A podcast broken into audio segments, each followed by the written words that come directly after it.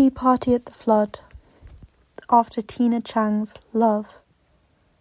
I am ashamed by how much our aunties do not know, the ones born and raised in the land of nomads by the snout of road runners, or by the pinstripes on Andy Pandy's swing.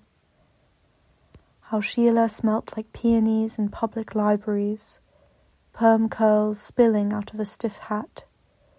Oh, auntie, auntie.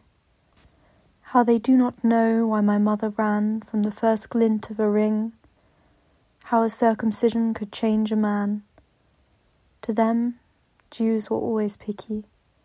Jewish meant counting change in the queue to buy sticky Barnet chocolate limes and cider apples. Auntie said, Jews are good with money.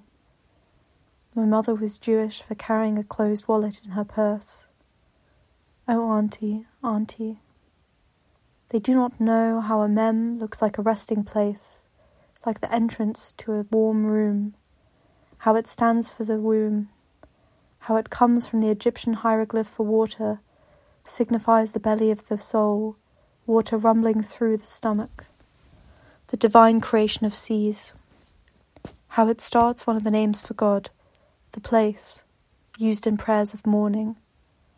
How a religion can always be physically searching. At Auntie's secular wedding, she broke a plate and cut her feet on the 50 children, shards of ancestors. Oh, Auntie, Auntie. You do not know how we long for you to take us in bedsheet talits and bless the work of our hands, tefila taderech. Spill a drop of wine in our open mouths. Feed us in the nest of your English tongue, a true native to this country.